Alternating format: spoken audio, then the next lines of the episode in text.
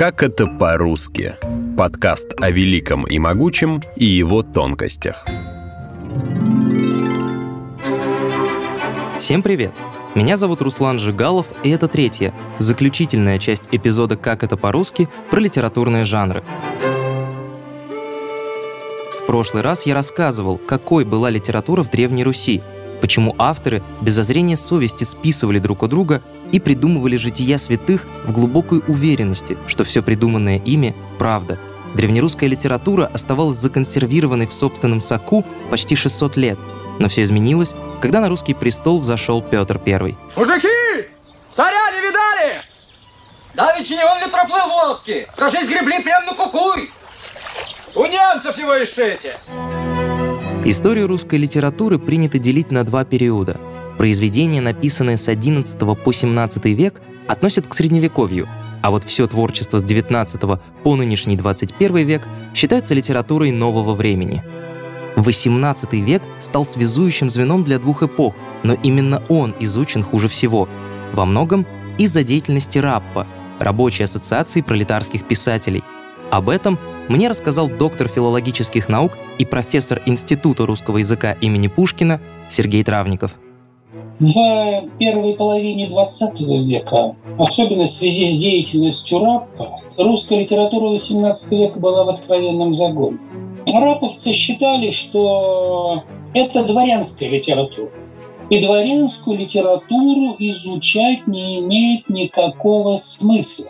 Кроме того, ее считали литературой слабой, подражательной, нелепой копией с литературы французской, что, в общем-то, не соответствует действительности, но эти штампы они так прочно вошли в сознание многих литературоведов. Менее чем за сто лет русская литература из религиозной превратилась в светскую, отказалась от символического средневекового мировоззрения и стала соответствовать философии просвещения. В Древней Руси главным искусством была живопись. При помощи визуальных образов было гораздо проще доносить христианские идеи до неграмотного населения. Распространение грамоты в эпоху Петра изменило систему. Теперь образованное население не только хотело, но и могло воспринимать письменное слово. Культура стала литературоцентричной. Литература доминирует, она вытесняет из культуры религию. Она остается, но она уходит на периферию литературной жизни, уходит в конфессиональную литературу. А официальная литература – это светская литература. И словесность становится центром духовной жизни общества. И вот возникает даже такой своеобразный парадокс. Даже научные трактаты начинают писаться стихами. Еще в начале 17 века поэзию считали порождением язычества, низкой формой словесности. Стихи назывались виршами, и за их написание можно было пострадать. В 1622 году князя Ивана Хворостинина сослали в Кирилло-Белозерский монастырь. Формально – за шатость в вере, но фактически за сочинение виршей со многими укоризными словами. Все они были утеряны, за исключением одной. «Московские люди сеют землю рожью, а живут все ложью. Со временем отношение к виршам изменилось. Их сочинение стало признаком образованности. В конце века выходили книги с фразами для виршей в честь знатных особ, а в 1667 году, во времена царствования Алексея Михайловича, появилась должность придворного поэта. В XVIII веке культура вершеплетства достигла своего апогея. Михаил Васильевич Ломоносов пишет письмо о пользе стекла, в котором он доказывает, что стекло значительно важнее, чем драгоценные камни и строит целую систему доказательств. Все это в стихах. Или, скажем, трактаты о литературные, эпистола о русском языке, эпистола о стихотворстве Александра Петровича Сумарокова. Теория литературы, изложенная в стихах. Увлечение стихотворной формой приводило к тому, что даже хозяйственные отчеты о помещичьих владениях иногда писались стихами, не говоря уже о любовных письмах к прекрасным дамам. Непишущий дворянин считался мужланом, человеком недалеким и неумным, которому запрещен вход в светское общество. А вокруг должности придворного поэта развернулась настоящая борьба.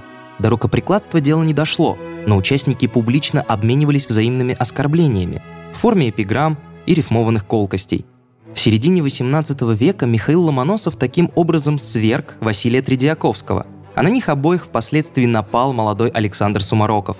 В первой половине XIX века Юрия Нелединского-Милецкого сместил юный Александр Пушкин, ставший впоследствии последним придворным поэтом. Ломоносов как-то написал эпиграмму на Тредяковского. «Языка нашего небесная красота не будет никогда попранна от скота». Поэт называет поэта скотиной.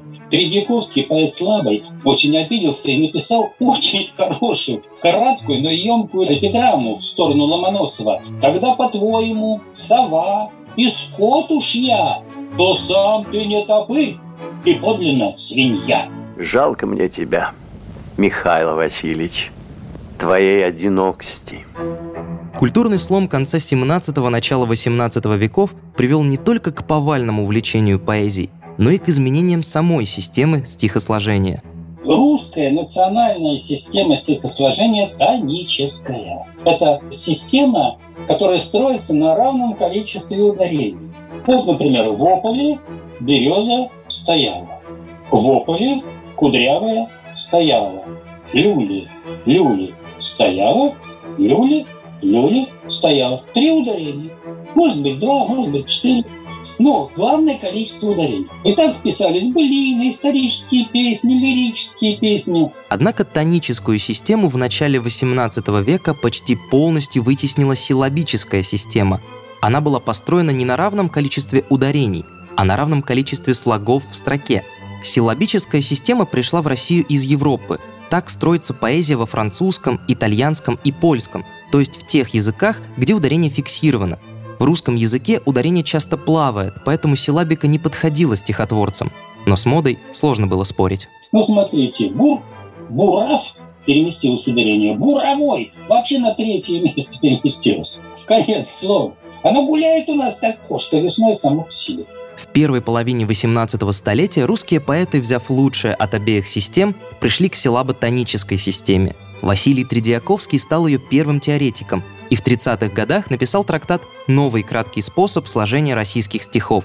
Идеи Тредиаковского развил Ломоносов, а затем подхватил Сумароков. Он и завершил стихотворную реформу к середине 18 века. Так в России всего за 20 лет активных экспериментов сложилась система стихосложения, которой мы пользуемся и поныне. Виват Россия! Виват, дорогая! Виват надежда!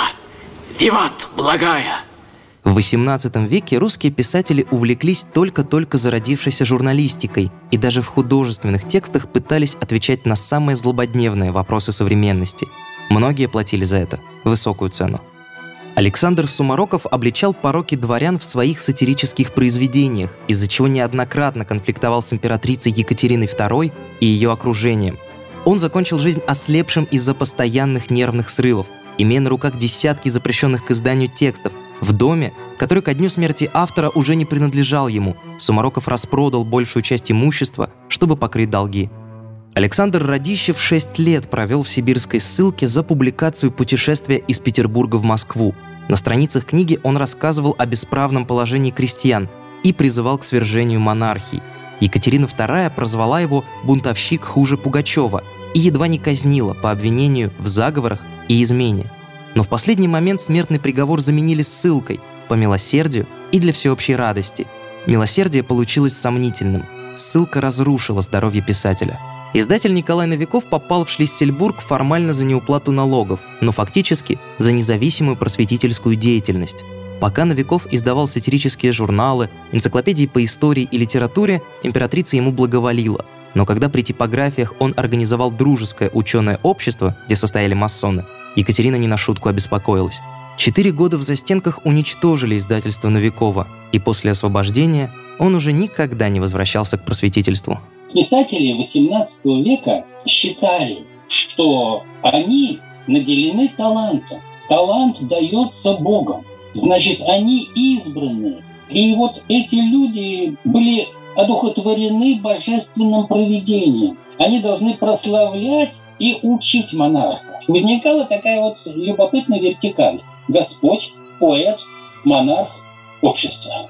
То есть поэт выше царя земного. Ломоносов под видом оды на восшествие на престол буквально рассказывал Елизавете Петровне, как ей нужно царствовать и какие проблемы стоят перед государством. Сумароков и Державин подобными манипулятивными одами пытались учить Екатерину II, однако у них ничего не вышло. Отношения с императрицей были безнадежно испорчены. А Карамзин долгое время был наставником Александра I, из-за чего престолонаследник сильно недолюбливал создателя истории государства российского и бедной Лизы. Одним из главных образцов поучительной литературы XVIII века было «Юности честное зерцало», произведение компиляция, составленное из азбуки, таблицы слогов, цифр и чисел, а также переведенного на русский язык трактата о воспитании нравов детских голландского философа эпохи Возрождения Эразма Роттердамского. По сути, «Зерцало» представляло собой первый учебник этикета для русских дворян и всех, кто обучен грамоте. Местами текст содержит довольно злободневные фрагменты – над едою не чавкай, как свинья, и головы не чеши, не проглотя куска не говори, ибо так делают крестьяне. Часто чихать, сморкаться и кашлять непригоже, не облизывай перстов, около своей тарелки не делай забора из костей, корок, хлеба и прочего. Пишите правила. Как завещено в книжке «Юности честное зерцало». В сапогах не танцевать, церкви громко не сморкаться и не чихать, перстом носа не чистить, губ рукой не утирать. Другим важным процессом стала демократизация литературы. В России появилось разнообразие авторов, тем и жанров. Раньше писателями на Руси были по большей части образованные мужчины знатного происхождения – князья, цари и священнослужители – в XVIII веке среди авторов появились представители низов русского общества. Выходец из крестьян Михаил Ломоносов, крепостной домоправитель Матвей Комаров, придворный лакей Михаил Чулков и сын священника Василий Тридьяковский. Новое поколение авторов принесло с собой новые образы. Если в начале века писали о царях, героях и полководцах, то к концу века появились персонажи иного типа. Бедная Лиза у Крамзина, бесправные крестьяне у Радищева, авантюристка Мартона у Чулкова и разбойник Ванька Каин у Комарова.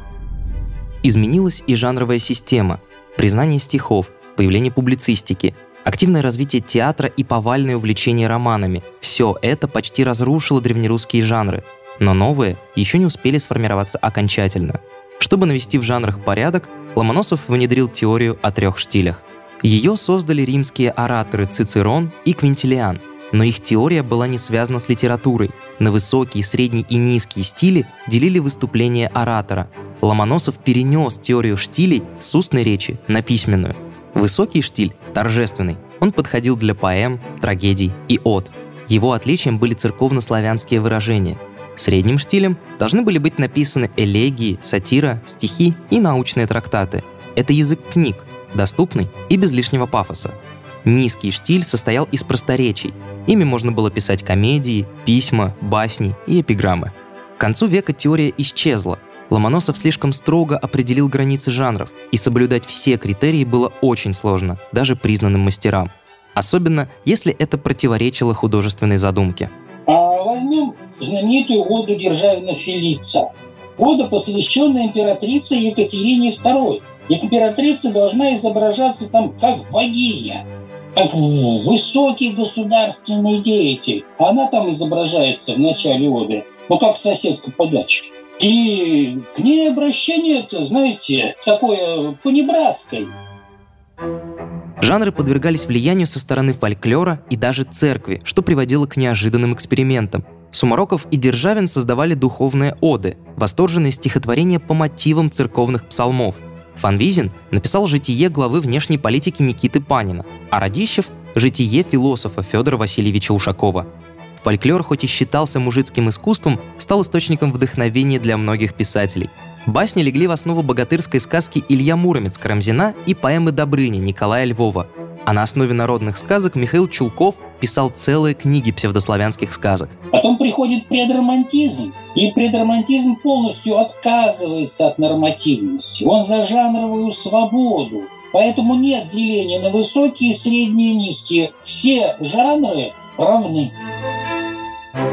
К концу XVIII века русская литература вплотную приблизилась к своему современному облику. Она перестала быть строго религиозной, отказалась от жесткой системы жанров, приняла поэзию и даже реформировала ее. Все это дало дорогу золотому веку русской литературы и формированию современного литературного языка. Это был третий, заключительный выпуск подкаста «Как это по-русски» о жанрах и русской литературе. Подписывайтесь на подкаст на сайте ria.ru, в социальных сетях ВКонтакте или Телеграме, а также на Яндекс Музыке. Меня зовут Руслан Жигалов. До скорого!